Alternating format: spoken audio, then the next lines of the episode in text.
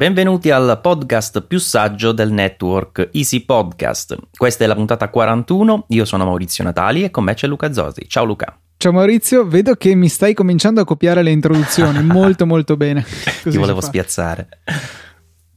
Questa era da TechMind. Esatto, e... ho notato il riferimento e mi ha fatto molto piacere. A proposito di TechMind, ricordiamo brevemente che nel nostro network ci sono davvero tanti podcast interessanti. C'è TechMind appunto per i più tecnici, gli informatici, quelli che si divertono insomma a mettere le mani nel computer e a conoscere eh, approfonditamente come questo funziona. Poi abbiamo due, ben due podcast fotografici, uno un po' più mh, divertente, diciamo così, che è Aspherical, uno un po' forse un tantino più tecnico, diciamo, che è Pixel Club.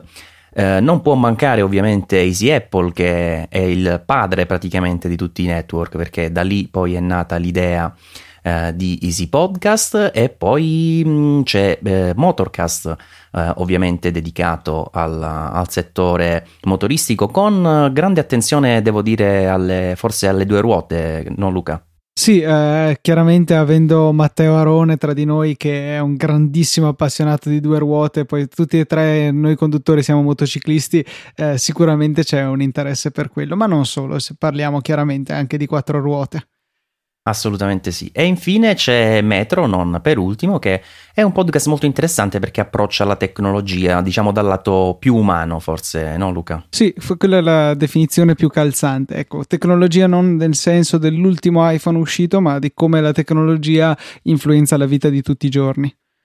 Ok, non penso di averne dimenticato qualcuno, a parte quelli un po' extra, tipo One More Show, che ogni tanto utilizziamo per le dirette, cose di questo tipo. Non mi sembra che ce ne siano altri al momento, giusto? No, no, quelli attualmente in produzione, diciamo così, li abbiamo citati tutti. È bene che se siete interessati a questi argomenti, magari scorrete nella lista dei podcast nel vostro player preferito e ascoltate almeno qualche puntata qua e là. Benissimo, partiamo con qualche news un pochino veloce. Eh, c'è una cosa che sta succedendo in questi giorni su moltissimi Mac. A me era capitato inizialmente e pensavo fosse un caso isolato, cioè eh, lanciavo un'applicazione eh, di quelle acquistate sul Mac App Store e vedevo un messaggio del tipo eh, quest'app non può essere seguita, è corrotta, devi eh, cancellarla, riscaricarla dal Mac App Store eh, per poterla utilizzare. Ho fatto così perché comunque mi è successo su un'app, due app massimo, quindi non mi stavo preoccupando più di tanto eh, e basta e ho risolto effettivamente. Poi ho, mi è capitato sott'occhio un articolo, se non erro di TechCrunch, eh, che praticamente spiegava che eh, c'è un problema in realtà attualmente eh, molto diffuso con um, dei certificati scaduti che a quanto pare fanno capo proprio ad Apple, anche se lei non ha eh, ne- lasciato nessuna dichiarazione in merito e il problema è effettivamente molto molto diffuso. Infatti poi sono andato a dare un'occhiata negli altri Mac di casa e una serie di app acquistate sul Mac App Store che sono Byword, OnePassword, insomma mi è successo con tante app, iFlix, eccetera eccetera, davano tutte lo stesso errore.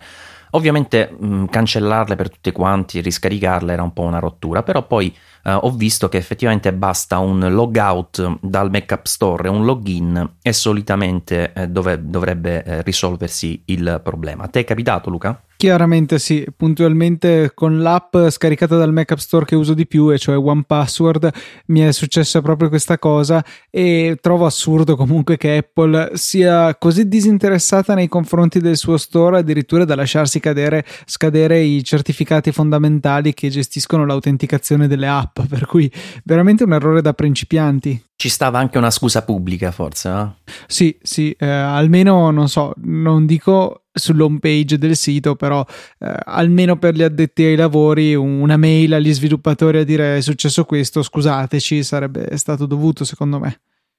Sì, è una cosa che però non ho capito è perché poi mi è ricapitato, ad esempio proprio qualche minuto fa eh, con Byword, oh, mi è successo che con tutto che questa l'avevo cancellata e riscaricata uh, prima di capire che si bastasse un login e logout, mi è successo di nuovo, quindi ho dovuto rifare l'operazione. Infatti, una cosa che mi meraviglia perché in linea di principio dovrebbe essere eh, risolutivo uh, scaricare nuovamente l'app, ma comunque speriamo che alla fine dei conti venga un po' arginato questo problema perché è un po' una rottura, diciamoci la verità. Sei lì pronto per dover utilizzare un'app, la lanci e eh, ti trovi con un messaggio di errore. Sì, risolutivo fino a quando gli scadranno di nuovo i certificati, che mi pare la data sia nel 2017. Speriamo che prima di questa data si muovano insomma a rinnovarli e evitare questo grattacapo agli utenti se noi gli mandiamo tramite email un appuntamento di iCal, così gli si aggiunge al calendario esatto. e non se lo esatto. scorda già preimpostato.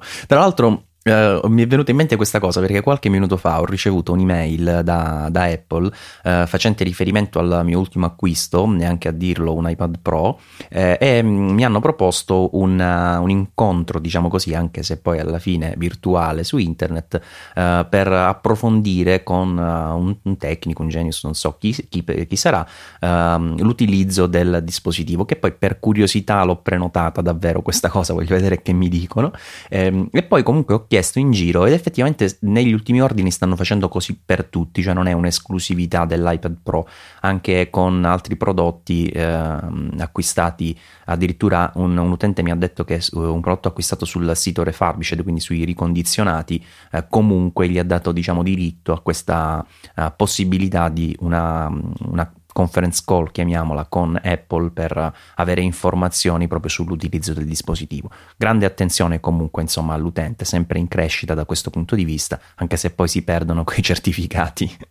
Sì, veramente. Comunque devo rettificare 2023, ecco, la data del giudizio è 7 ah, okay. febbraio 2023 se volete metterlo nei calendari. Ce eh, lo segniamo. No, interessante questa cosa, ma eh, dicevi che hai sentito altri utenti e lo stanno facendo regolarmente, ma sì. anche per i computer per dire o solamente per i dispositivi iOS? Allora, le persone che mi hanno risposto mi hanno detto, allora uno era, aspetta che ti becco il tweet, uh, vediamo, vediamo, vediamo se lo trovo. Sicuramente una persona mi ha detto che era con ecco, un iPad mini 3 refurbished, eh, questo no, questo no, eh, questo no, no. Per il momento quelli che mi hanno risposto eh, fanno tutti riferimento a dispositivo iOS. Non so eh, se poi è un caso oppure se effettivamente eh, la, la, cosa insomma, è proprio specificatamente indirizzata a quelli. Eh, praticamente tu clicchi mm, sulla mail per programmare questo, loro lo chiamano setup online arrivi su una pagina che ti dà la possibilità di selezionare una, una data e ora con una serie insomma di, uh, di disponibilità già, già pronte, eh, selezioni eccetera eccetera, confermi e poi ti arriva un'email che ti dice eh, clicca qui all'ora prevista, eh, quindi ti manda uh, diciamo sulla pagina del sito Apple che poi ti consentirà di organizzare questo, questa sessione eh, e ti specifica che devi diciamo, avere a disposizione chiaramente il prodotto Apple in, eh, in riferimento all'ordine eh, che, del, che, che, hai realizzato. E un computer con connessione ad internet ad alta velocità specificano per guardare un video in diretta, quindi ci sarà dall'altra parte qualcuno. E un telefono per consentirci di parlare con te che poi non ho capito perché non possono farlo insieme al video però questo leggo nella, nella, mail, poi ti farò sapere mh, mm, perché l'ho fissata per mercoledì 18 novembre, ti farò sapere uh, come va, sono giusto curioso insomma di, di vedere che tipo di, di, supporto possono fornire nel, nel primo setup. Sì, sì, molto molto interessante. Sono curiosissimo, per cui ci dovrai per forza aggiornare su Saggiamente e perché no, magari anche nella prossima puntata del Saggio Podcast. Assolutamente sì. E hai visto che Apple sta anche mettendo un po' le mani al proprio algoritmo di ricerca, eh, di diciamo indicizzazione di applicazioni in App Store.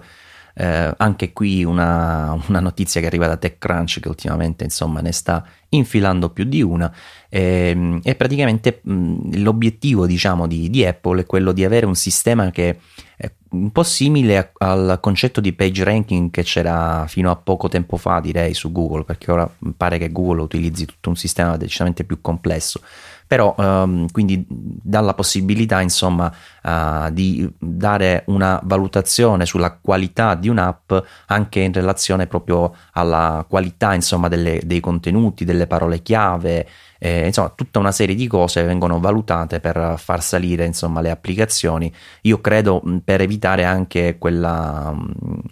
quello sciacallaggio che spesso avviene con persone che si acquistano proprio le, le recensioni positive per riuscire a stare a galla nello store. Eh, invece con questo sistema si dovrebbe cercare di normalizzare la cosa e dare un peso insomma a, a tanti altri fattori, non solo quello dei download o della, o della recensione insomma e soprattutto insomma darci una ricerca più intelligente perché eh, non so se avevi mai fatto il gioco di scrivere Twitter sull'App Store cercando o meglio aspettandoti di trovare i vari client che sono disponibili per iOS. Il primo risultato genericamente era il client ufficiale bene così mentre invece quello che veniva dopo era la feccia della feccia dell'App Store e app di livello come Tweetbot come Twitterific erano relegate alle ultime posizioni della, della classifica insomma dell'elenco che veniva mostrato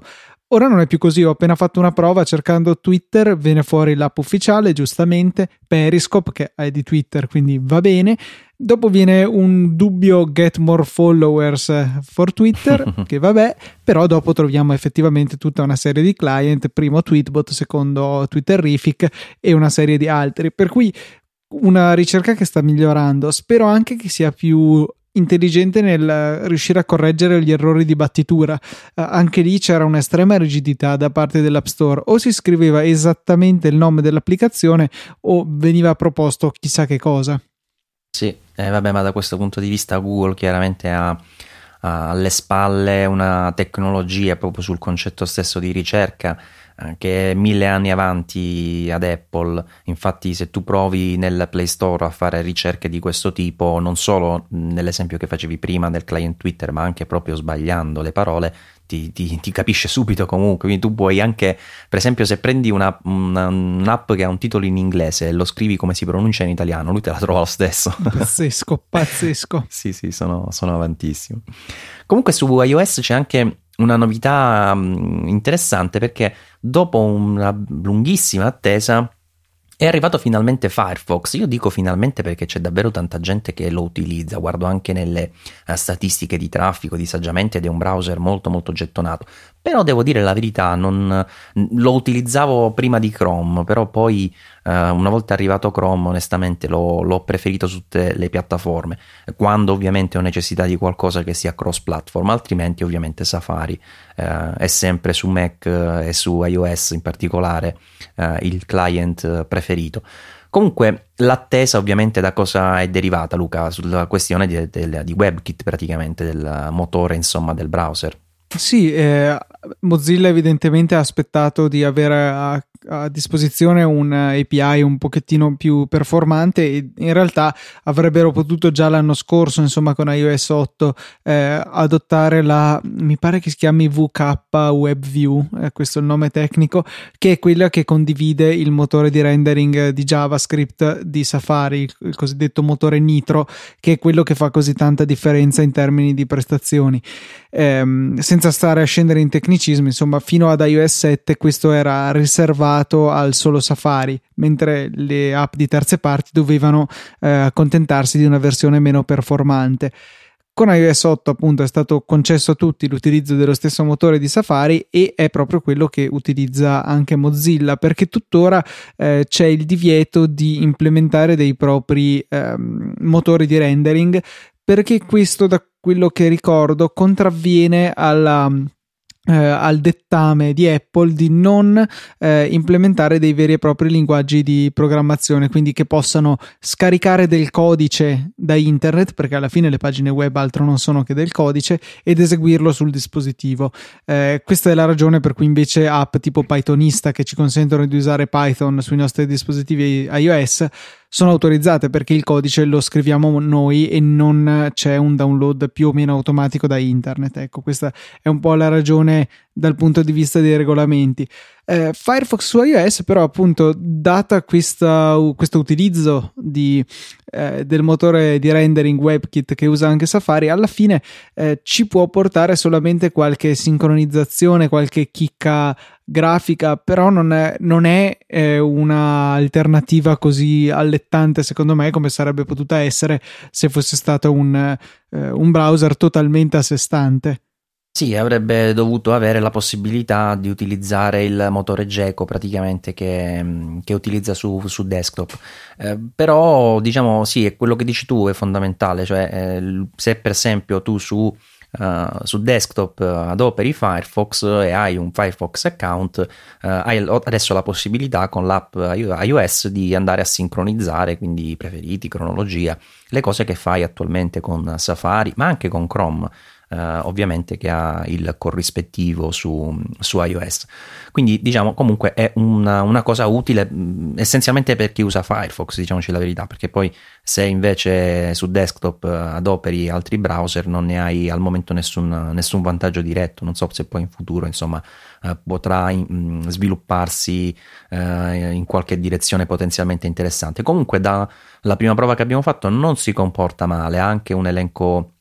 eh, di lettura integrato, la possibilità di personalizzare uh, l'estetica, diciamo, della, eh, della classica insomma, visualizzazione. Ehm, come si chiama? Ora mi sfugge il termine, quella visualizzazione dei siti dove ti fa vedere solo l'articolo. Reader diciamo. la chiama Safari. Ah, esatto, sì, più o meno il concetto è quello di Reader. Eh, la puoi personalizzare insomma nei colori, nei font, eccetera, eccetera. Eh, ha anche un sistema, diciamo, in cui ti puoi salvare offline le pagine interessanti per rivederle più tardi. Insomma, non è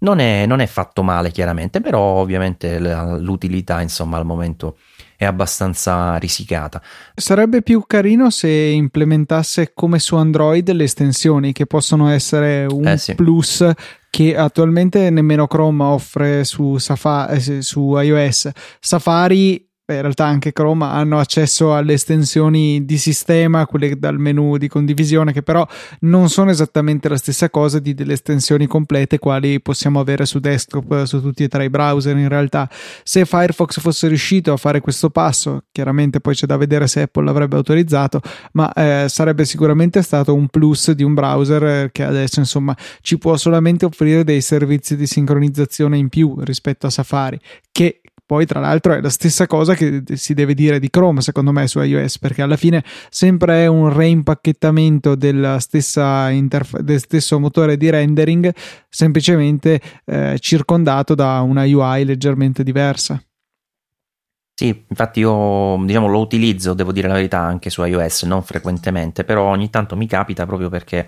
eh, magari ho, eh, che ne so, una pagina aperta su Chrome desktop o comunque l'ho vista lì su Chrome perché su desktop ne utilizzo più di uno di browser e magari me lo ritrovo già pronto nella cronologia su, su iOS, per il resto effettivamente non c'è eh, un particolare vantaggio concreto. Se non, Una... poi ulteriormente, scusami Maurizio, è il problema aggiuntivo che non possiamo, come abbiamo detto milioni di volte, credo anche sul saggio podcast, scegliere il nostro browser predefinito su iOS. Quello ah, sì, è eh. Safari e quello ci teniamo. Per cui se utilizziamo Chrome o Firefox come nostro browser principale, poi in realtà siamo comunque costretti ad, eh, ad avve- a vedere ogni link che apriamo da altre applicazioni, a meno che queste non siano attive nel volerlo spedire apposta su nostra richiesta a Chrome o Firefox, ce lo vedremo aprire in Safari. Sì, qualche app ce l'ha questa opzione di, di, scegliere il browser predefinito, però ecco è proprio una cosa uh, limitatissima, se no nativamente tutti i link comunque ti si apriranno sempre, sempre su Safari. Ma io, visto che ci stiamo dilungando sull'argomento, anche uh, su Mac per esempio adopero Safari come browser predefinito per tutti i link, però poi eh, istintivamente quando devo lavorare su qualcosa tendo ad aprire Chrome. non so se è questione proprio di abitudine, però lo trovo un po' più, più stabile, ecco, passami questo termine di Safari. Per esempio, oggi Safari aveva deciso che eh, tutte le pagine che aprivo rimanessero bianche, cioè non c'era storia, si vedevano per forza bianche. Ho dovuto fare un, un ripristino. Ah, che poi hanno tolto su Safari del, su El Capitan le ultime possib- le precedenti possibilità di ripristinarlo. Quindi o vai da cartella, insomma, proprio dalle, uh, dal file system e ti trovi la cartella con le impostazioni e le cancelli e lui se le ricrea, eccetera, eccetera, oppure uh, c'è una possibilità che è quella di avviare Safari con il tasto Shift premuto, eh, che fa una specie di, chiamiamolo soft reset, ehm, che in questo caso però per esempio è stato risolutivo nel problema che ho riscontrato io oggi. E vediamo se mi fai lanciare l'altra notizia, Luca, che so due volte che provo e mi interrompi. Stavo dicendo che a differenza di Firefox, ora me la devo ripescare la frase perché l'abbiamo persa, che non è magari una grandissima novità su iOS, una cosa che può essere davvero rilevante però su S10 questa volta è l'arrivo di PDF Expert, l'app di Riddle che conosciamo appunto su iOS dove è diventata in poco tempo il, il punto di riferimento assoluto per la gestione documentale eh, e che arriva su uh, OS X in un momento tra l'altro molto favorevole secondo me per loro perché in sostanza se, per dirla senza mezzi termini anteprima eh, che era stato un fiore all'occhiello di OS X per moltissimi anni è diventato qualcosa che è un, un colabrodo, eh, si, si, blocca, eh, perdi i dati, eh, scomodo da utilizzare, è, è, proprio è andato in discesa libera nelle ultime tre versioni di OS X, praticamente da quando abbiamo abbandonato i felini eh, e ha perso tantissima stabilità e funzionalità. Quindi eh, ora ci troviamo questo PDF Expert su, su S10 che è un'app che insomma arriva già con le spalle ben coperte, con un'esperienza eh, collaudatissima di, di, questa software house che lavora molto molto bene su, su iOS eh, e che insomma eh, si, eh, si, presenta come tra virgolette una soluzione ad un attuale problema di chi lavora molto con i documenti, in particolare PDF su, ehm, su El Capitan, ma anche sulle eh, ultime diciamo, versioni di OS X che già insomma iniziavano a, a, ad avere problemucci con anteprima eh, e onestamente può essere insomma una, una, un, buon prodotto e soprattutto uh, un buon momento per, per, farlo, per farlo, arrivare insomma uh, su S10. Diciamo che sì, è, è un'applicazione che eh, ti permette di fare forse più comodamente tutto quello che in realtà fai con anteprima, magari con un'interfaccia più pulita e un accesso rapido. Uno su tutte, l'avevi detto tu stesso se non sbaglio, il problema è che adesso su anteprima se tu vuoi fare, che ne so, un riquadro per evidenziare qualcosa in una pagina, prima tu clicchi riquadro e te lo piazza a caso in mezzo alla pagina e devi spostarlo e ridimensionarlo, mentre invece su eh, PDF Expert funziona come era su anteprima fino a credo Mavericks o forse anche su Yosemite funzionava così, eh, in cui selezionavi lo strumento riquadro e poi andavi a disegnarlo dove volevi subito con la dimensione giusta invece che eh, dover fare la stessa cosa in due passaggi. Eh, in più c'è anche la comoda interfaccia con le diverse tab che può essere molto comoda se abbiamo tanti documenti aperti e la visualizzazione con tutte le pagine del PDF che rende veramente semplice il riordino, l'aggiunta di altre pagine da altri PDF oppure l'estrazione di un certo numero di queste per creare un documento separato. Insomma, una serie di funzioni che anche anteprima può svolgere e però PDF Expert rende forse più facili.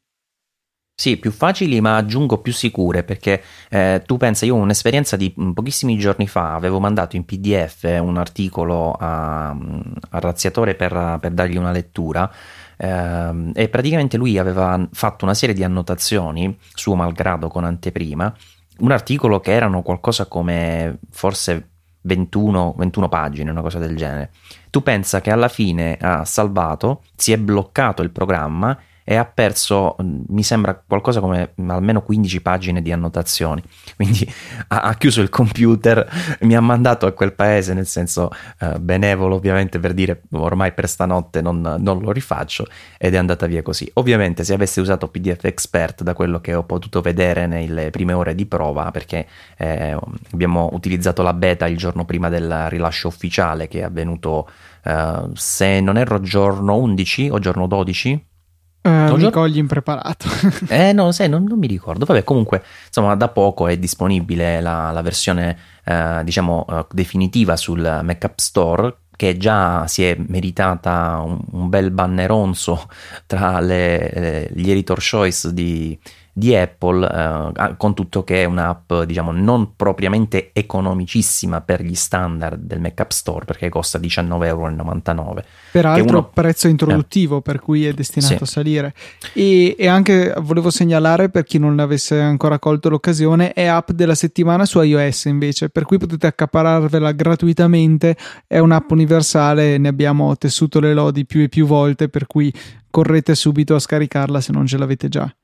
Bravissimo, che questo mi era sfuggito di dirlo. Io l'avevo segnalato sul canale Telegram. A proposito, se utilizzate Telegram, vi consiglio di seguire il canale telegram.me slash saggiamente o slash chiocciola saggiamente, adesso non mi ricordo, ma provate magari uno dei due, va sicuramente, eh, che è un canale che utilizziamo proprio per queste segnalazioni in tempo reale eh, molto utili che mm, possono insomma uh, certe volte ris- risvegliare una giornata negativa, insomma, con magari un'app come questa uh, disponibile gratuitamente. Sai quanto andrà a costare Dimmi. quando è finita la, la promozione? 50 euro. Cioè, eh sì, 50 pazzesco. euro. Non mi aspettavo così tanto.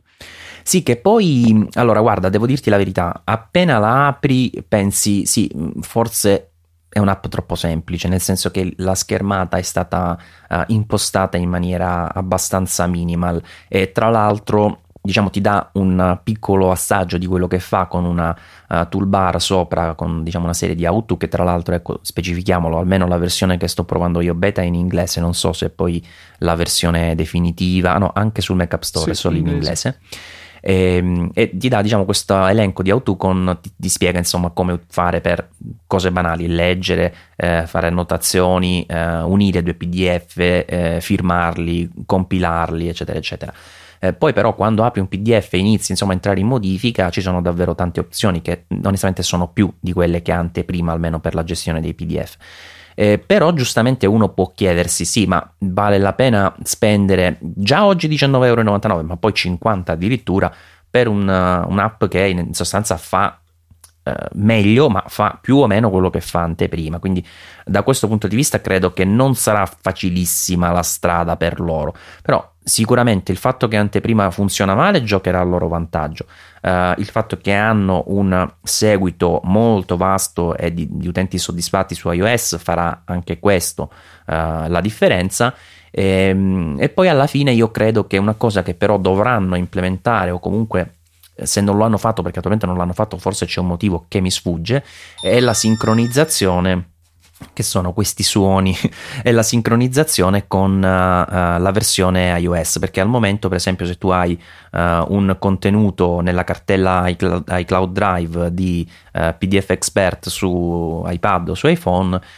per qualche strana ragione insomma non te la propone già come contenuto nei, nei file insomma recenti o comunque nei file a disposizione dell'utente. Chissà no Luca chissà perché questa scelta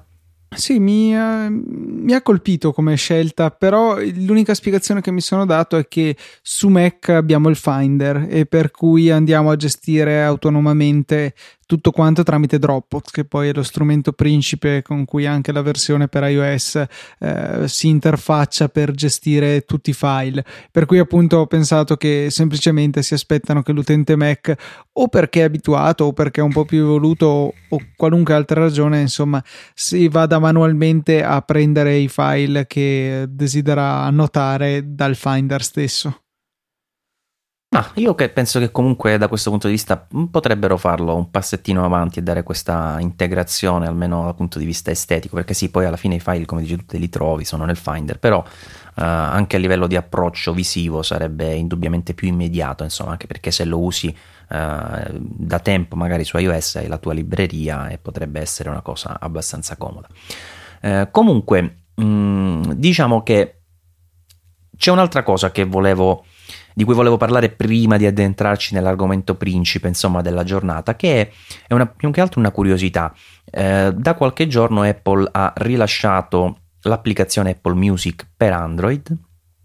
applicazione che era attesissima perché insomma era stata annunciata già dall'inizio.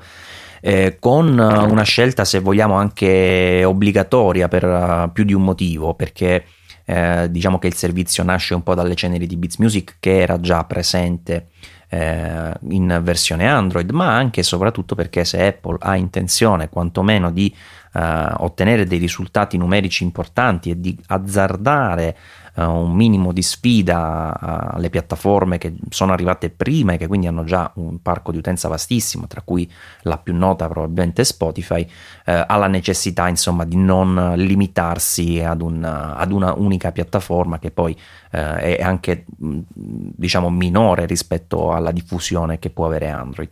Quindi arriva quest'app, ovviamente bersagliata da, come sempre, su, su Play Store da commenti negativi di gente che non l'ha neanche provato perché tipo a, dopo tre secondi che l'app era disponibile cominciavano a fioccare commenti da una stella, ce ne sono più di 5.000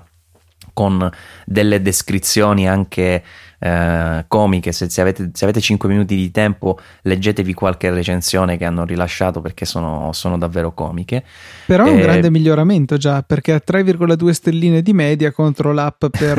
eh, spostare i dati su iOS che invece ha 2,1 di media. Sì, quella l'hanno proprio distrutta. E eh, chissà, magari con il tempo le cose potrebbero un pochino migliorare. No, ma io penso che tra l'altro questa differente, differente risposta, se vogliamo, che comunque insomma ha un certo peso perché sì, 3,2, ma su uh, 6.698 commenti da 5 stelle, cioè recensioni o comunque votazioni da 5 stelle, ce ne sono mh, 5.483 da una stella, quindi Uh, insomma, uh, c'è davvero tanta gente che ci ha perso del tempo per andare lì e cliccare su una stella. Che poi ricordiamo che su Play Store si può mettere una votazione anche senza scaricare l'app, eh? quindi eh, anche qui eh, l'utilità, insomma, comunque la veridicità di questi, di questi voti è abbastanza, abbastanza risicata. Comunque, eh, ve ne parlavo più che altro perché? Perché quest'app in realtà, se voi la provate, vi fa capire come doveva essere Apple Music, cioè un'app dedicata ad Apple Music che ha solo quel servizio ed è più o meno fruibile con la stessa immediatezza e diciamo qualità che ha Spotify. Infatti, anche su un noto sito eh, legato al, agli smartphone di Google, che si chiama Android Police, eh, hanno pubblicato da poco un articolo eh, con un titolo curioso perché dice io ero già pronto per odiarlo, ma alla fine, eh, lo, alla fine mi sono trovato bene, per sintetizzare. Eh, perché effettivamente è l'app che avremmo voluto anche noi su, su iOS, dove invece ci siamo trovati una forzatura con l'integrazione di questo servizio all'interno dell'app music, musica dove uh, deve coesistere con iTunes Match, con l'acquisto tradizionale su iTunes Store, creando quindi un, un marasma e una confusione che spessissimo porta non solo problemi all'utente, ma anche problemi uh, in termini proprio di Uh, diciamo consistenza del servizio perché si perdono librerie eh, perché magari uno ha un servizio poi passa all'altro. Cioè, succede un macello infinito. Qui invece sta uh, dimostrando questa applicazione come doveva essere il servizio e pare effettivamente andare molto bene Luca. Sì, cioè la separazione chiara da musica locale della propria libreria e invece la musica che ascoltiamo in streaming secondo me è fondamentale. È bello in teoria poter avere le due cose insieme, ma i potenziali problemi sono moltissimi e lo dimostra l'attuale implementazione. È troppo complesso eh, gestire in contemporanea due librerie di cui una potenzialmente infinita come quella dello streaming. Insomma, avere un'app dedicata secondo me sarebbe stata la scelta migliore anche su iOS e su Android hanno deciso di percorrere questa strada. Tra l'altro mi fa sorridere il fatto che tra le recensioni ci sia chi lamenti il fatto di non poter riprodurre i, i, file che hanno invece in locale in altre applicazioni musicali eh, su Android, eh, che invece è proprio la cosa che noi stiamo lodando, ecco, adesso per cui eh, idee contrapposte, però dal punto di vista della facilità di gestione alla fine secondo me la cosa migliore è separare le due cose. Eh sì, vabbè, ma anche Spotify non mi pare che faccia eseguire i file locali. Mm, su Mac sì. Su Mac no, no, parlo dell'applicazione Android. Ah, no, non credo proprio. Non, non, ci ho fatto caso, però onestamente non ne vedo l'utilità oltretutto. Cioè, eh, non, è una, non è un player musicale, è, è, un'applicazione che serve per fruire di un servizio di streaming. Quindi eh, io penso che questo tipo di, di approccio eh, ma lo avevamo detto anche fin dal principio, fin da quando è stato presentato Apple Music, quando è arrivato su iOS, ma anche su, eh, su Mac la cosa non, non, migliora assolutamente, dove ci troviamo iTunes che è diventato una zavorra incredibile, ricchissimo di funzioni, al tempo stesso eh, molto molto complesso insomma da, da utilizzare. Sono tuttora sconvolto dal fatto che iBooks sia un'applicazione a sé stante invece che mettere anche quella funzionalità in iTunes. Sì, eh, ci voleva tanto a fare una, una, piccola app per ogni cosa, eh? sarebbe stato sicuramente molto più pratico, più pratico ma anche più veloce, insomma. Eh, va bene, allora Luca, sicuramente non si può uh, in questo periodo non parlare di iPad Pro, non perché non l'abbiamo già fatto, però al momento finalmente sono arrivati i primi dispositivi in tutto il mondo, a parte quelli che insomma inizialmente avevano avuto la possibilità di provarlo in anteprima e quindi lo abbiamo visto negli store, chi ha voluto lo ha acquistato, ma prima cosa assolutamente negativa che secondo me Apple ha proprio sbagliato, ha reso disponibile in tutto il mondo gli iPad Pro, anche con una discreta scorta devo dire, perché comunque i tempi di attesa sono stati minimi almeno nella prima fase, eh, però i due dispositivi che secondo me contribuiscono in larga parte a rendere Pro, diciamo, questo dispositivo, a parte lo schermo più grande, è un hardware sicuramente più potente uh, rispetto alla, all'iPad Air 2, eh, sono invece disponibili con uh, preordini che vanno da un minimo di due settimane eh, fino ora forse da 3-4, insomma. Ovviamente parlo di Apple Pencil, di, della Smart Keyboard, eh, anche se la smart keyboard in realtà a noi interessa relativamente poco perché sì è un prodotto interessantissimo ma col fatto che è arrivato al momento solo con il layout dei tasti americano mh, mm, probabilmente insomma potrebbe essere un prodotto con un,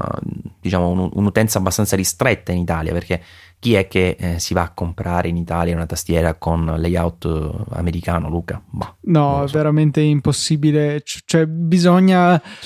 essere veramente disposti a fare uno sforzo pazzesco nel correggere la propria memoria muscolare. Assolutamente non è un prodotto interessante quando invece c'è la proposta di Logitech che invece mi sembra molto valida, anche retroilluminata e peraltro ho letto che ce l'hanno negli stessi store, eh, quella di Logitech da far provare ai clienti, non solo quindi in vendita, ma in prova come fosse un, un dispositivo prodotto da Apple. E ehm, interessante comunque il fatto che eh, tuttora qualunque modello di iPad, anche i più richiesti, che sono i due modelli da 128 giga, siano disponibili eh, in una spedizione che al massimo in una settimana, mentre invece per la penna, dicevi giustamente tu, eh, bisogna aspettare molto molto di più. Ehm, una scelta sì, t- totalmente discutibile che onestamente non riesco a capire eh, da cosa sia eh, derivante questo ritardo che non posso credere che fosse previsto fin dall'inizio pur di, eh, di riuscire a spedire prima, di far uscire prima iPad Pro. Eh, la penna, soprattutto la matita, e continuo a chiamarla penna, ma in realtà è la matita come la chiamano loro, ehm, è un,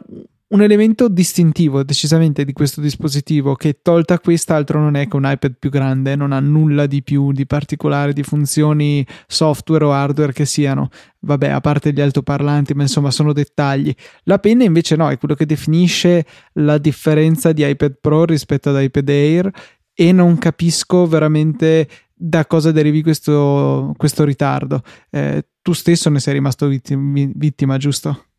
Sì, li ho ordinati insieme, però l'iPad Pro ce l'ho già dalla settimana scorsa, invece la, l'Apple Pencil non, non, si è vista, ancora non pervenuta. Uh, istintivamente avevo ordinato comunque la, la Smart Keyboard perché comunque eh, ho fatto l'ordine da, dalla, dall'applicazione su iOS dove è stato, ah, in realtà sempre, quando state aspettando uh, di acquistare un, or- un prodotto Apple uh, tra i primi, diciamo, non andate sul sito perché il sito si aggiorna aggiorna sempre dopo. Guardate sempre l'applicazione su mobile, su iOS che eh, si aggiorna almeno una mezz'oretta prima. Eh, quindi ho fatto l'ordine da lì e nella fretta, devo dire, con la foga insomma di cercare di essere tra i primi e riceverlo prima possibile, eh, avevo comprato la, la, key, la, mm, come diavolo si chiama lei, la smart keyboard. Sì. Eh, dopodiché però ci ho ripensato, insomma, perché effettivamente questo discorso del layout uh, americano mi interessava poco e ho notato questo discorso della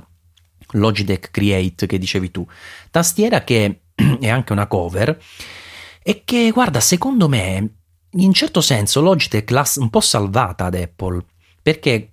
allo stato attuale come dicevo già prima, eh, sono proprio questi due accessori che rendono eh, interessante o comunque diverso l'iPad Pro, perché sì, è più grande, come dicevi tu, è più potente, per carità, ci avrà anche questi speaker, questi quattro speaker che effettivamente hanno un'ottima resa, però alla fine dei conti è un iPad Air,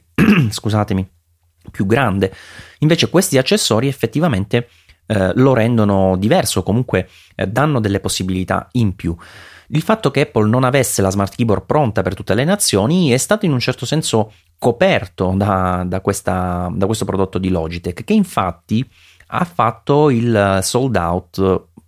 proprio in un attimo. Eh, stanno, tu pensa che i sample, io avevo chiesto a Logitech con cui sono in contatto un sample di questa tastiera e, e infatti è il motivo per cui non, non, l'ho comprata in tempo reale perché sapevo mi dovesse arrivare. Eh, però loro poi li hanno dovuti restituire a Logitech eh, per soddisfare gli ordini che stavano arrivando in tutto il mondo, cioè praticamente hanno fatto il boom con questo prodotto perché eh, hanno proprio coperto le spalle, diciamo così, eh, ad Apple, eh, visto che aveva presentato e ha presentato l'iPad Pro eh, sul mercato senza questi due accessori fondamentali, ma mentre l'iPad Pro chiaramente aspetti perché eh, l'iPad Pro, scusami, la Apple Pencil aspetti perché comunque non hai alternative, la Logitech Create ce l'hai bella lì pronta, ha anche qualche funzione in più della Smart Keyboard, certamente è un po' più grossicella, insomma, ti rende il prodotto più spesso, eh, però lo avvicina forse anche di più al concetto di eh, di piccolo computer che vuole avere l'iPad Pro e per cui eh, stanno ottenendo della, degli ottimi risultati di vendite.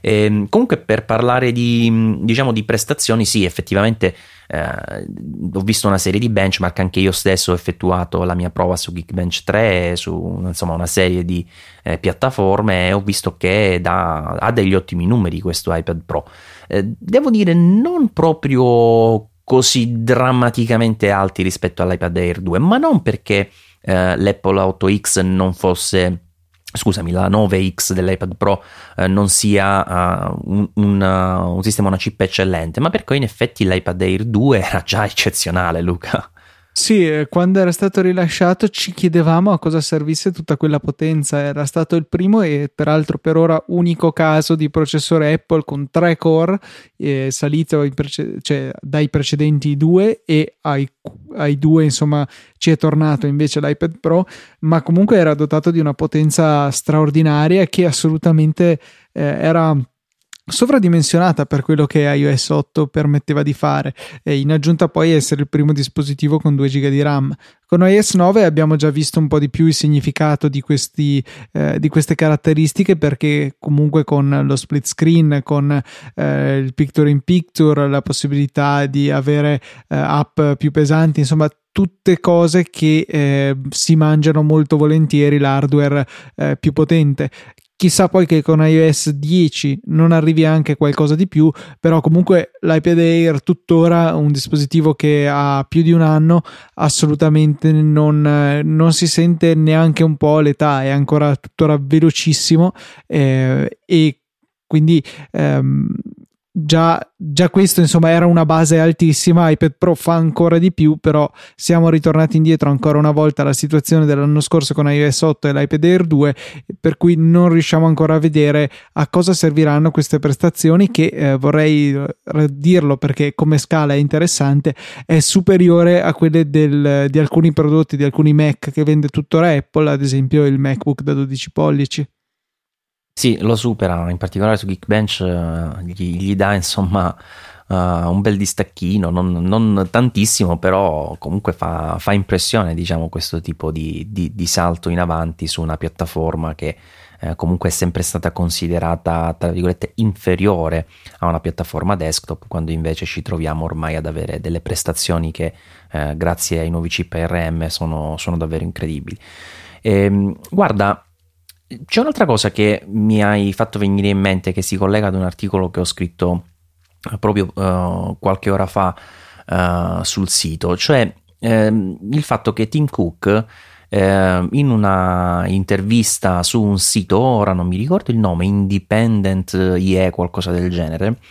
eh, ha dichiarato che mh, loro, diciamo che al momento va sottolineato, hanno tutta l'intenzione per spingere il concetto stesso di iPad Pro, quindi eh, confermare diciamo che possa esistere un prodotto uh, serio, diciamo così, professionale, perché professionale è un termine che mi, mi lascia sempre un po' uh, cosa interdetto perché può significare tutto e niente. Comunque, che possa esistere insomma un dispositivo come l'iPad Pro, ovvero un prodotto potente, così tanto potente, così grande che però faccia girare iOS. E in quest'ottica Tim Cook ha detto che comunque loro continuano a pensare che gli utenti eh, preferiscano avere eh, due diciamo, eh, esperienze di utilizzo completamente diverse tra Mac e iPad e quindi non andranno nella direzione della convergenza tra questi due dispositivi,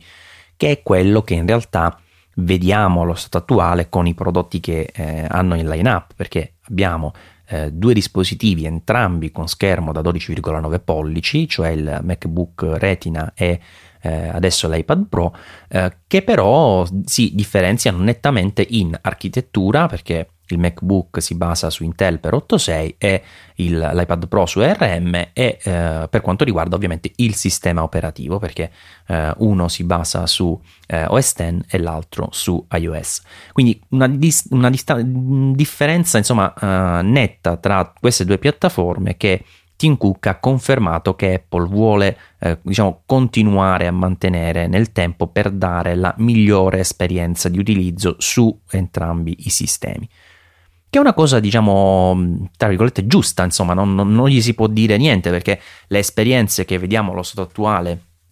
di ibridi, eh, ovviamente con Windows 10 in particolare, che è quello che si, eh, si presta diciamo meglio all'utilizzo sia in punta di dita che eh, invece con il classico mouse e tastiera in modalità desktop, eh, non hanno però portato a grandissimi risultati perché sì, ti danno la praticità, io su quello non discuto, però effettivamente molte persone che poi provano questi sistemi ti dicono ma sì, però alla fine non è neanche un tablet tablet eh, perché magari è più pesante, perché ha un'autonomia mm, ridotta, eccetera, eccetera, e non è neanche un computer computer perché hai sempre una tastiera risicata, sacrificata, eccetera, eccetera, e mi riferisco per esempio al Surface, al Surface Pro, ma anche eh, al recentissimo Surface Book. Però, Luca, oltre a voler sapere come la pensi tu, io ci aggiungo una mia personalissima considerazione. A parte il fatto che, come ho scritto sul sito, mai dire mai, perché io capisco le necessità di comunicazione che ti costringono a te, che ovviamente sei il portabandiera insomma di questa azienda, a, confermare che quello che avete in produzione è quello in cui voi credete, perché se non ci credi tu chiaramente non ci crederanno neanche le persone che devono comprarlo. D'altro canto, eh, io penso onestamente che questo fatto di eh, proporre due piattaforme che devono rimanere completamente separate, alla lunga non può avere tanto senso. Perché si vede già, guarda, io me ne accorgo da una cosa banalissima. Ci sono fior fior di utenti, ma davvero tantissimi, a cui eh, interessa davvero l'iPad Pro, cioè che lo vogliono provare, ma magari hanno un MacBook proprio perché hanno già identificato che non devono fare grandissime cose col computer eh, e che quella dimensione di schermo potenzialmente gli sta bene, ma gli, gli, interessa la mobilità e quindi si sono già focalizzati su quella dimensione di schermo. Però mi chiedono: ma se mi compro un iPad Pro riesco a fare tutto quello che faccio col MacBook? Ma che faccio? Li tengo entrambi? Allora, io credo che questa sovrapposizione di schermi, diciamo, con sistemi operativi diversi,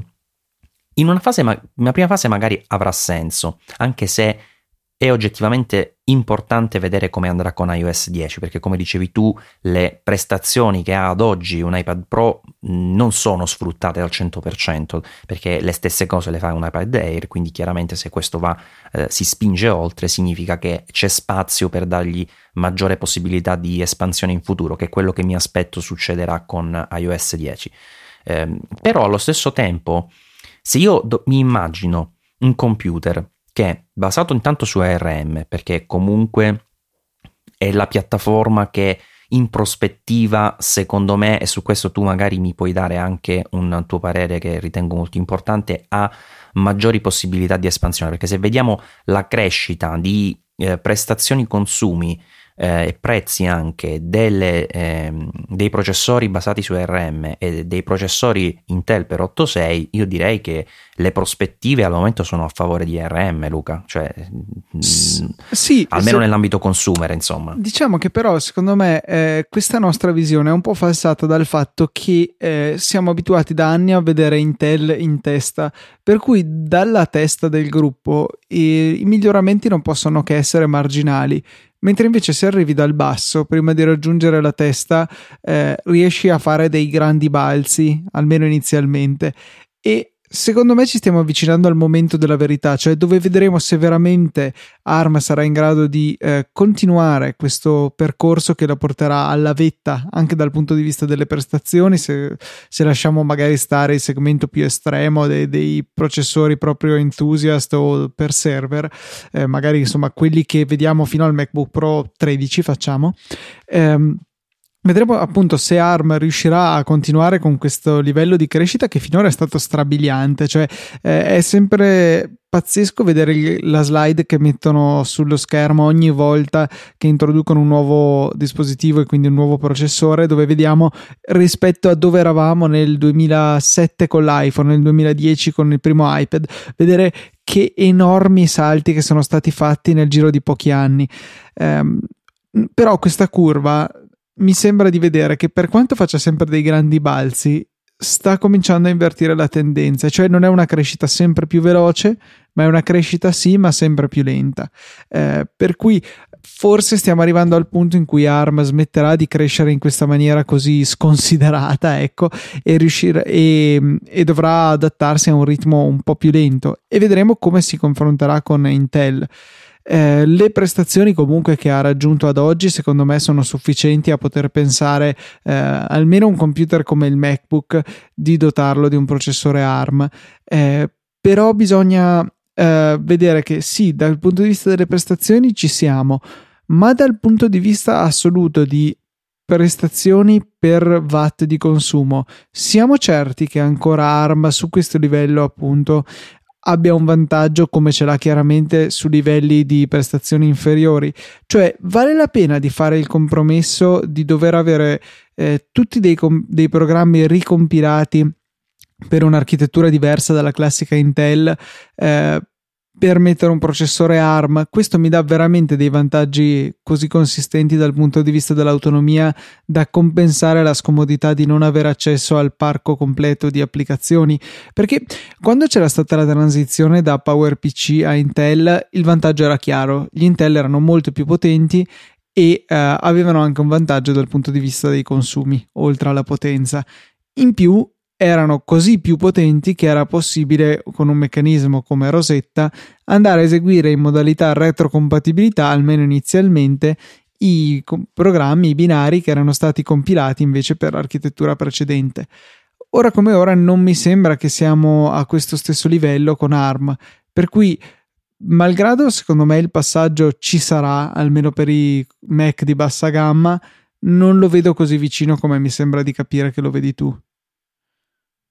Guarda, mm, non ho detto così vicino assolutamente, anzi avevo un po' uh, messo le mani avanti dicendo che stavo proprio immaginando una cosa che mm, potenzialmente mi, mi piacerebbe. Ok, avevo eh, frainteso allora. Però, mm, a parte questo, eh, ci sono, ho, ho, letto diversi articoli, un, forse un po' più tecnici, magari eh, non è il caso di approfondire qui, però potrebbe essere uno spunto per TechMind eh, in cui si spiegava che Apple in realtà già da diversi anni ha implementato un un modo un po' diverso insomma di interpretare il, il proprio linguaggio di programmazione per cui in realtà eh, per trasportare diciamo un'applicazione eh, e farla girare su un ipotetico S10 basato su ARM basterebbe praticamente solo ricompilarla cioè eh, non ci dovrebbe essere davvero nessun tipo di lavoro particolare da fare dietro le quinte. Questo potrebbe essere, a parte che è uno spunto, dicevo, per TechMind, un, un, argomento importante che può fare la differenza, perché sì, se deve servire giustamente un, un, sistema che faccia insomma da interprete, la cosa diventa complicata, complessa, ma comunque anche sconveniente in termini proprio di prestazioni. Mentre io ipotizzo che sulla base di questo, di questo concetto, insomma, perché poi alla fine non dimentichiamocelo, OS X e iOS condividono lo stesso eh, cuore, diciamo, di base, eh, seppure siano poi basati su architetture differenti. Di, eh, differenti. Poi vanno eh, a, ad avere delle interfacce diverse, una, come si dice, un layout, un layer, insomma, di eh, comunicazione tra il codice e l'utente che ovviamente è diverso perché da una parte hai l'interfaccia touch, dall'altra parte hai il classico desktop eh, però le, le, le, funzioni primarie insomma, che troviamo nei, nei, due, nei, due, dispositivi, a parte quelle legate a cose che sono specifiche di una piattaforma, cioè ad esempio su Mac non abbiamo so, il GPS per dirne una, eh, però a parte tutte quelle librerie specifiche, i concetti di base sono, sono gli stessi. Quindi io immagino, anzi fantastico, eh, di quello che potrebbe essere un Surface Book, però con l'approccio di Apple. Ricordo che il Surface Book è il computer che ha presentato da poco uh, Microsoft, che uh, è in realtà um, appare come un tradizionale computer da 13 pollici, un portatile, eh, ma poi con un particolare meccanismo si sblocca e si stacca il monitor diventando in realtà in tutto e per tutto un tablet che ovviamente monta Windows 10 che può essere utilizzato in entrambi i modi. Computer che però onestamente dai primi report che sto leggendo non sta andando bene perché ci sono difetti uh, a livello software e anche purtroppo difetti a livello hardware, tipo proprio questo meccanismo che sembrava geniale nella uh, realizzazione, infatti anche brevettato, uh, su molti dispositivi crea problemi. È comunque un prodotto diciamo innovativo, quindi sicuramente ci, gli dobbiamo dare del tempo per maturare anche i primi eh, esemplari di Mac che propongono una struttura completamente diversa spesso vanno incontro a difetti di produzione, quindi eh, bisogna dargli del tempo. Però alla fine dei conti il problema dal mio personale punto di vista è Windows 10, cioè di Windows 10 onestamente allo stato attuale me ne faccio poco perché è un buon sistema operativo, un grosso miglioramento rispetto al passato. Io l'ho visto su alcune macchine vecchie, non so se a te è capitato Luca. Ehm, un portatile eh, Acer di eh, qualcosa come 8 anni fa che con Windows 7 stava per tirare cu- le cuoia, eh, installato Windows 10 sembra un altro computer velocissimo, quindi eh, non c'è dubbio che sia un buon sistema operativo e il concetto di convergenza onestamente mi piace. Però penso, come dicevo prima, ad un Surface Book alla Apple, cioè un prodotto che sia, prendi un iPad Pro, immaginati l'iPad Pro esattamente così come oggi, che però ha un secondo componente tastiera, quindi come il Surface Book, ma che a differenza di questo, invece di gi- farti girare sia iOS che OS, OS X, quindi sia desktop che eh, interfacce touch insieme facendo un, un, miscuglio infinito, abbia diciamo un layer di base che sia proprio il kernel, non so tecnicamente come si può chiamare, eh, condiviso ovviamente su eh, ARM però perché eh, avrebbe più senso. E poi eh, ti dia la possibilità di lavorare come se fosse un launcher, diciamo, con iOS, come se fosse un launcher di app, che poi alla fine più o meno sembra, lo sembra, diciamo, come la schermata, insomma, con le varie icone, quando tu non hai la tastiera collegata. E puoi solo utilizzarlo in quella modalità, cioè proprio vincolato, non puoi anche volendo lanciare una, un'applicazione desktop o altro, cioè hai solo le applicazioni come se fosse tutto per tutto un iPad Pro. Con questo componente tastiera invece lo colleghi si disattiva il launcher iOS, parte quello simile a OS X, quindi con la classica scrivania, il dock, il finder, eccetera, eccetera, e ti disattiva il touch. Da quel momento tu hai OS X, però hai lo stesso computer, condividi le cartelle con i file, i suoi cloud drive e puoi al tempo stesso avere sia un, uh, un dispositivo che è un tablet, ma lo è a tutti gli effetti, che un, uh, un computer da, da scrivania, insomma, anche se alla fine sarebbe un portatile. È un sogno, ma io lo comprerei subito, Luca. Il concetto sì è allettante, ma oh, e però cioè, come sogno te lo lascio passare, però poi volendo tornare alla realtà ho paura che un dispositivo del genere farebbe la fine del Surface Book. Pieno, cioè in teoria il dispositivo definitivo ma in realtà pieno di compromessi per poter reggere entrambi i lati della sua doppia natura. Eh, non lo so, un processore un po' troppo fiacco per riuscire ad avere la, le 10 ore di autonomia di un tablet, e al contempo, non lo so, lo spessore necessario a mettere delle porte, per quanto Apple ha già dimostrato con il MacBook da 12 pollici che eh, non ha nessun interesse a mettere le porte su, sul computer. Eh, non lo so, sono un po' scettico che un prodotto del genere possa veramente esistere e unire solamente i vantaggi delle due piattaforme senza portarsi necessariamente dietro anche gli svantaggi. Certo è che se il tuo sogno si avvera e questo dispositivo un giorno esisterà, allora sì, quel dispositivo potrebbe interessarmi molto perché eh, magari non sarà il mio unico dispositivo, però per le volte che voglio viaggiare leggero ho comunque la comodità del tablet e la versatilità del computer, quello sarebbe bello, però ho tanta paura che non possa esistere, ecco. Sì, no, ma non esisterà sicuro, guarda, io lo so già che non, non, esisterà. Non esisterà anche perché ad Apple neanche converrebbe, perché come fa poi a venderti 36 dispositivi quando con uno ti può già risolvere i problemi sia di, di, svago, mobilità, eccetera, che magari di un minimo di produttività in più. No, a parte la battuta, comunque sì, sicuramente ci sarebbero diverse eh, problematiche tecniche da risolvere, eh, però io penso che onestamente il futuro che, che, Apple immagina, cioè questo futuro di post PC in cui tu fai tutto in punta di dita, eh, sicuramente esisterà, non c'è dubbio, cioè io l'ho detto più volte, è inutile che ritorno a ripetere sempre le stesse cose, cioè è normale che il futuro è iOS che cresca eh, e che dia possibilità in più fino a diventare un pochino, eh, diciamo, ad, ad, emanciparsi insomma dal ruolo di dispositivo di banale fruizione di contenuti fino a diventare qualcosa di più, cosa che già in realtà oggi un iPad Air 2 può essere se proprio ti ci impegni, però ti ci devi impegnare perché comunque devi superare diversi eh, scogli e limiti della, della piattaforma. Però onestamente, secondo me, proprio abbandonare completamente la piattaforma desktop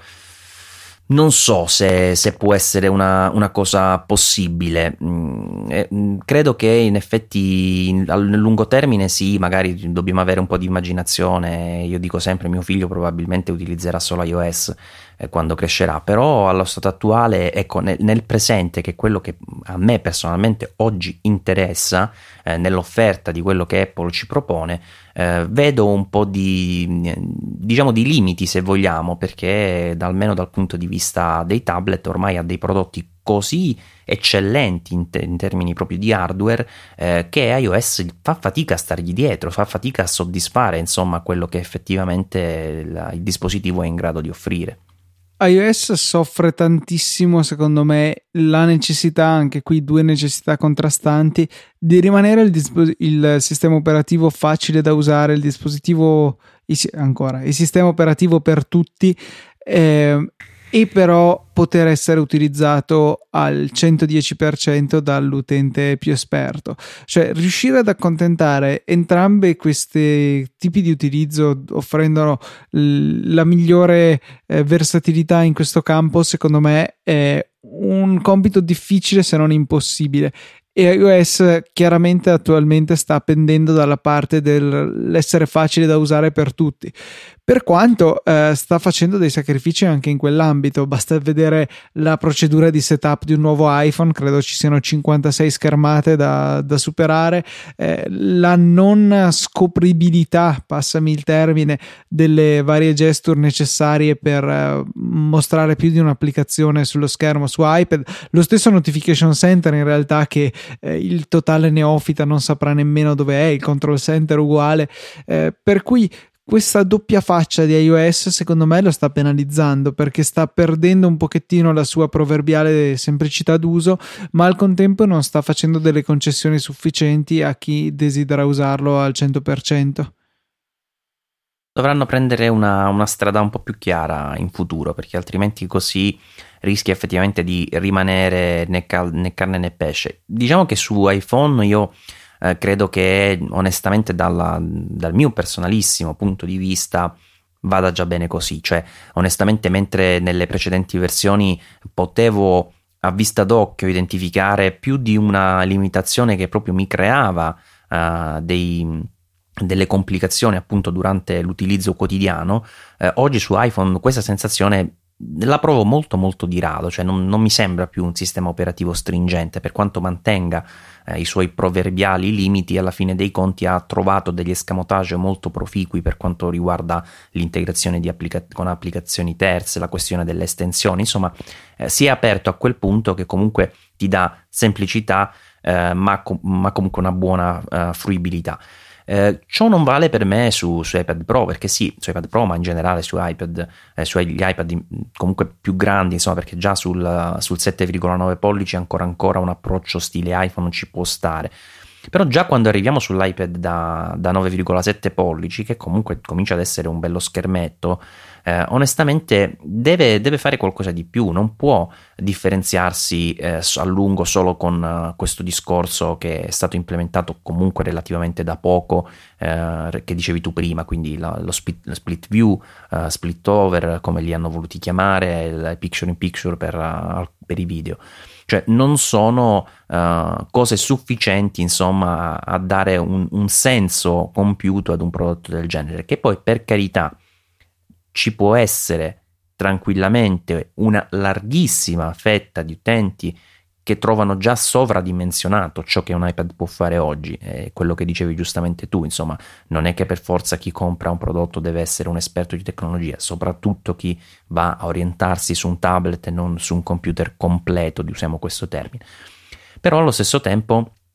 se questa deve essere la piattaforma davvero del futuro e non semplicemente eh, un, un, dei prodotti destinati a, alla mobilità o a chi ci deve fare davvero poco con il computer, eh, è necessario che Apple faccia, faccia, qualche passo in avanti. E onestamente allo stato attuale non saprei neanche dire da dove cominciare, perché ci sono così tante cose che eh, se dovessi immaginare eh, possibili insomma su iPad Pro eh, sarebbero utili per eh, rendermi possibile appunto utilizzare o sostituirlo a un, a un, portatile, cosa che al momento io non riesco neanche ad ipotizzare lontanamente di fare, cioè non, anche per una cosa banale eh, come pubblicare un articolo sul, sul sito, eh, io ci provo sull'iPad, adesso lo sto facendo eh, forzatamente sull'iPad Pro perché voglio recensirlo e voglio capire fino a che punto ci si può spingere, ma effettivamente è macchinoso, è inutile girarci intorno, cioè ti devi proprio obbligare come fa uh, Federico Viticci a dire voglio utilizzare l'iPad e quindi devo trovare un modo e, e, poi alla fine lo trova anche, però effettivamente è, è una forzatura, insomma non, non la trovo una cosa naturale come può essere l'utilizzo del computer. Sono perfettamente d'accordo e sono le stesse convenzioni che rendono così facile l'utilizzo a limitarlo in alto, cioè a rendere difficili e macchinosi, come dici tu, eh, i compiti più complessi. L'assenza di finestre è, è positivo perché è molto più facile. Premo sull'icona, entro nell'applicazione, premo il pulsante e torno alla lista delle applicazioni. Eh, ci capita di vedere come l'utente meno esperto tratta le finestre su un computer desktop o portatile che sia, come una bestia strana che non si sa bene come sfruttare, come piazzare sullo schermo, una scocciatura. Invece sui dispositivi touch questa scocciatura non c'è. Però questa scocciatura è anche quello che rende così potente un computer tradizionale. Eh, ci permette di tenere tante cose sullo schermo e con un po' di maestria saltare dall'una all'altra per eh, trasferire, per fare tutte le cose che dobbiamo fare. Eh, Secondo me dobbiamo ancora vedere quale sarà il paradigma che riuscirà a essere così illuminante per il nostro futuro da permetterci di fare tutto quello che facciamo con il computer, ma con la semplicità di utilizzo del tablet. Sensibilità che però, come abbiamo entrambi ormai ribadito più volte, per ora si traduce semplicemente in una grande macchinosità quando si deve fare qualcosa di più complesso è possibile, ci sono app veramente notevoli su iOS, la stessa PDF Expert di cui abbiamo parlato prima, però la, la gestione completa a 360 gradi della nostra vita informatica eh, appena abbiamo delle necessità un po' superiori alla media diventa veramente difficile su iOS ma non credo che su Android sia diverso. Avevo visto Samsung offriva qualche hack con delle finestre ma comunque è un macello da gestire col touch e mi spiega chiaramente perché Apple ha deciso invece di limitarsi a solamente due app. Eh, potrebbe offrirne tre magari in landscape su iPad Pro, ma rimane comunque un problema di fondo delle metafore che utilizziamo per interfacciarci con questi dispositivi. E ti faccio un esempio, già l'implementazione attuale di, delle, della split view, che sì, sicuramente è un passo in avanti, non c'è ombra di dubbio, eh, si capisce che ancora, o, o, non so se poi lo sarà mai in futuro, ma comunque è ancora abbastanza, eh, come voglio dire, immatura, perché eh, intanto una cosa diciamo fastidiosa secondo me è che eh, ti trovi a, uh, ad avere un'applicazione primaria e una secondaria. Cioè, ti faccio un esempio: se tu hai un'applicazione primaria che è quella che sta sulla sinistra, va bene, fai uno swipe da destra e gli carichi a fianco un'altra app. La metti a un quarto, un terzo, adesso non mi ricordo, o a metà. Eh, hai queste due possibilità. Dopodiché tu ti accorgi, ad esempio, di voler mantenere l'app di destra e cambiare l'app di sinistra. Bene, questo lo puoi fare perché l'applicazione a sinistra è quella, diciamo, prioritaria, quindi tu lanci il multitasking, carichi un'altra app e si sostituisce a quella di sinistra. Se vuoi invece vuoi lanciare, vuoi cambiare quella di destra, non puoi fare lo stesso meccanismo, e già questo secondo me è un nonsense per come Apple è abituata a pensare le cose, ma devi utilizzare uno slide, uno swipe dall'alto verso il basso sulla zona di destra e ti darà la possibilità di vedere tutte le app che sono utilizzabili in, uh, in questa modalità. Però queste app, a parte ad essere relativamente poche rispetto a quante ne puoi avere installate sul dispositivo, perché sono solo quelle appunto già compatibili con tale funzionalità, sono elencate una di seguito all'altra. Quindi se tu ne hai 20, non è che per esempio c'è una ricerca eh, non è che c'è una, um, un aspetto simile alla, a quello che abbiamo uh, sulla home con le icone, no? Hai anche un aspetto diverso e onestamente anche questo non mi piace. E, e tu ti trovi a girare come un, un fesso avanti e indietro fino a quando non trovi l'icona dell'app che ti interessa perché banalmente manca sopra un, un, campo di ricerca per trovare direttamente quella che ti serve. O una mini springboard o una visualizzazione meno ingombrante delle applicazioni. Cioè è un sistema che non scala, come si suol dire. Va bene per 3-4 app, ma dopo diventa rapidamente ingestibile. Eh, non so l'utente medio quante app ha sul suo dispositivo e quante di queste siano aggiornate però devo dire che sul mio ce ne sono già troppe di, di, app che posso utilizzare in quel modo, molte delle quali poi non userò mai eh, in split screen perché non, non, ha senso. Tipo, mi sfugge la necessità di, avere, di poter mettere iBooks in, in modalità un terzo, quando immagino che leggere un libro generalmente sia la cosa da, da fare con il grosso dello schermo.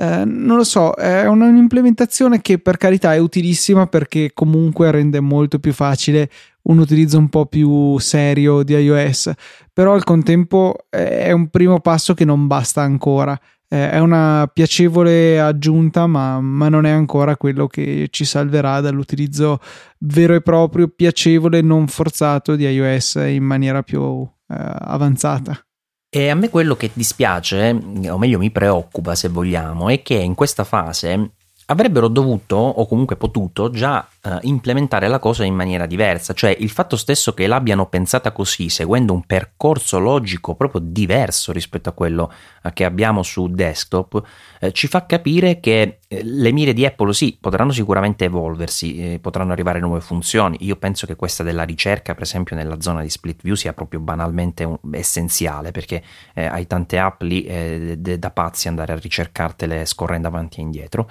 Eh, però ecco, adesso potranno arrivare delle manovre correttive derivanti dalla, dall'utilizzo e dall'esperienza che si avrà andando a, diciamo, a, a, ad operare questi sistemi nel corso della, dell'anno, dell'anno, attuale. Però alla fine dei conti eh, non penso che cambieranno proprio la logica che sta dietro, quindi sarà difficile avere un passo in avanti davvero determinante eh, in questo tipo di, di, sistema. Quindi questo onestamente mi dispiace perché penso che abbiano fatto un passo nella giusta direzione, ma nel modo sbagliato, perché comunque questo proporre un paradigma diverso dal desktop, onestamente non lo trovo assolutamente proficuo. E poi anche il fatto stesso di non aver mantenuto una coerenza eh, con uh, iOS, perché eh, come dicevo prima, l- le icone sono diverse, eh, l'approccio è diverso, lanci per esempio il task manager ti si apre a piena pagina, quindi non sai cosa sta succedendo, pensi di aprire una pagina intera, poi invece te lo apre solo a sinistra, perché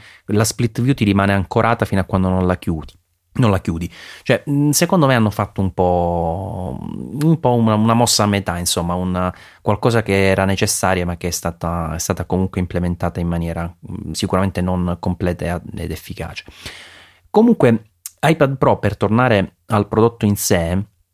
al momento effettivamente mi crea delle difficoltà, non intendo proprio come prodotto in sé, ma eh, anche per la semplice recensione, perché con il fatto di non avere eh, la possibilità di un, di un, Apple Pencil qui a disposizione, più questa ancora che la, la Smart Keyboard, perché comunque la tastiera una l'ho potuta utilizzare, insomma via Bluetooth, la colleghi e via eh, ma ehm, la mancanza della, dell'Apple Pencil secondo me eh, mi, mh, mm, rende inutile anche recensire dal mio punto di vista ecco, il prodotto perché che cos- cosa devo dire? Quello che hai detto tu prima, è un iPad più grande, si sente meglio, si vede meglio, è più veloce. Ho finito la recensione. Sì, sì, beh, non, non, è, non, ha senso una recensione così, me ne rendo conto, e, e, solo con la penna si può capire qualche funzionalità in più che avrà il dispositivo. Però, cioè, comunque, a me continua a dare l'idea di un prodotto a metà perché ok, avrai la penna, ma finché veramente iOS non cambierà, non cambierà il sugo della, della situazione iOS. L'abbiamo detto nell'ultima mezz'ora, credo. Eh, ci vorrà un, un, cambio di marcia da parte di Apple, da parte di iOS, prima di poter apprezzare a cosa veramente serve questo dispositivo. Perché eh, avevi citato tu prima Federico Vitici, lui le stesse cose che fa con l'iPad Pro le faceva già con l'iPad Air le fa un po' più comodamente, ma non, non credo che sia stravolgente la cosa, il passaggio da, eh, da iPad Air 2 al Pro. Stravolgente è stato il passaggio da iOS 8 a iOS 9 che ha comunque aumentato molto le possibilità però non, eh, iOS 9 due, sulle due taglie di schermo non è che sia poi così differente. No, infatti, diciamo, le mie prime impressioni sul dispositivo, che ormai non sono neanche più tanto a caldo, visto che già, sono passati già diversi giorni, eh, sono intanto quella iniziale che, sì, vabbè, questo lo sapete tutti, è grande, vabbè, è grandissimo. Però è curioso il fatto che, diciamo, io ho avuto già un dispositivo, l'ho provato, un dispositivo da 12 pollice 9, cioè il MacBook Retina di cui parlavamo prima. Eh, e mi era sembrato, ma è, anzi è piccolo, perché quando noi pensiamo alla scrivania, ovviamente abbiamo di fronte delle metafore, delle, degli elementi grafici completamente diversi rispetto a quelli che ci sono su uh, un'interfaccia come quella di iOS. Quindi lo stesso schermo in realtà che appare piccolo in un computer che deve essere destinato all'utilizzo con tastiera e mouse, quindi con uh, sostanzialmente OS X, nel momento in cui tu sai che dentro invece c'è iOS, quindi è un tablet, lo vedi enorme, è che è già una cosa strana perché proprio è una modifica della percezione, come lo stesso schermo non puoi dire che è piccolo eh, da una parte ed è grande dall'altra, invece sì perché ovviamente l'interfaccia a cambiarne drasticamente eh, la funzionalità, la resa, ma poi anche il fatto di eh, come si, si tiene, insomma, perché l'iPad Pro, che comunque è davvero molto più grande dell'iPad Air 2. L'esempio tipico che abbiamo fatto più volte è che eh, lo schermo è grande quanto quello di due iPad Air affiancati, quindi eh, è davvero molto più grande, cioè non è il, come il passaggio che abbiamo visto tra l'iPad mini e l'iPad eh, tradizionale, perché parliamo di 7,9, 9,7 e 12,9 in pollici, che essendo diagonali eh, modificano tantissimo la percezione dell'utilizzo. Tu pensa che io l'ho sovrapposto ad un MacBook Pro da 13 pollici, che poi è 13 pollici e 3, e ha la stessa dimensione, eh, ovviamente non spessore, però eh, impianta la stessa occupazione, perché poi sì, ha lo stesso schermo del MacBook da 12 pollici, ma quello è ha i bordi laterali molto stretti, sono un po' più alti quelli eh, sui lati lunghi, mentre qui è il contrario perché sul lato corto chiaramente c'è il touch ID, il pulsante home, c'è simmetria, quindi quei due lati lo rendono abbastanza, uh, abbastanza più largo.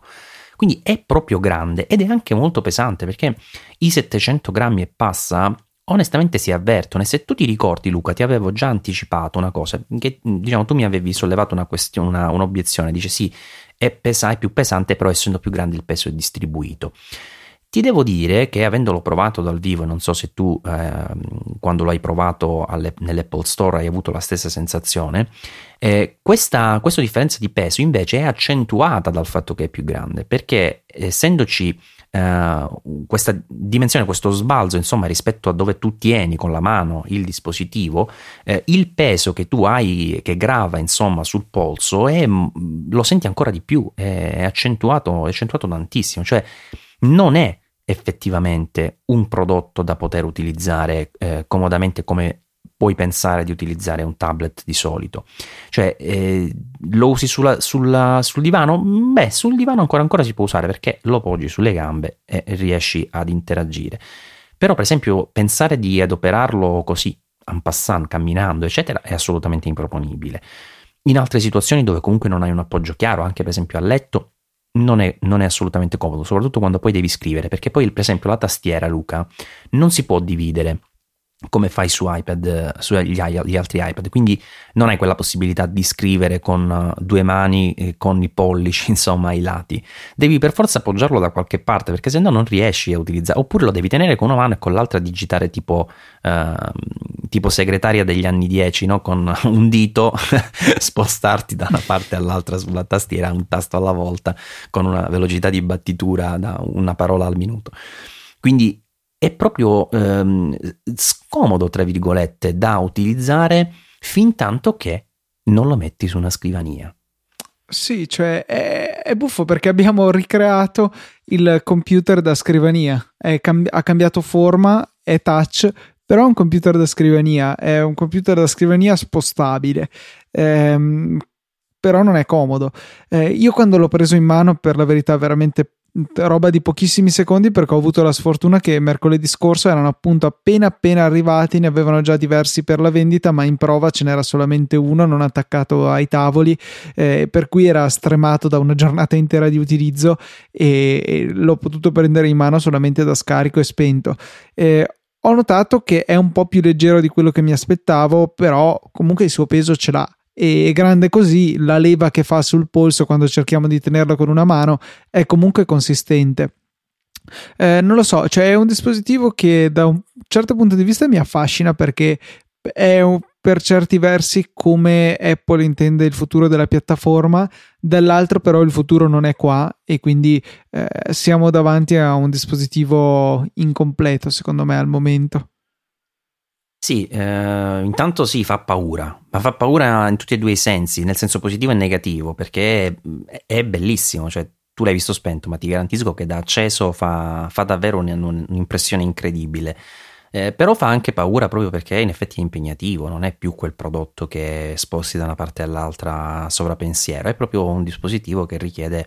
eh, attenzione anche nella, nel maneggiarlo e poi dà il meglio di sé proprio su una scrivania che è il luogo da cui ci siamo in realtà eh, allontanati proprio con i primi iPad. Eh, però è vero chiaramente quello che dici tu, è ancora un, um, un, primo esperimento se vogliamo. Diciamo che Apple sta proprio sul settore tablet, che ricordiamolo è un settore che comunque non vive giorni felici, ci sono ormai diversi anni che si susseguono in cui continua la contrazione per diversi motivi che abbiamo sempre citato, perché comunque c'è un ricambio più lento, perché sono dispositivi più longevi, insomma abbiamo detto più e più volte il motivo eh, di questa contrazione. Eh, però alla fine dei conti la verità è che ancora Apple, che comunque guida indubbiamente questo mercato, sia per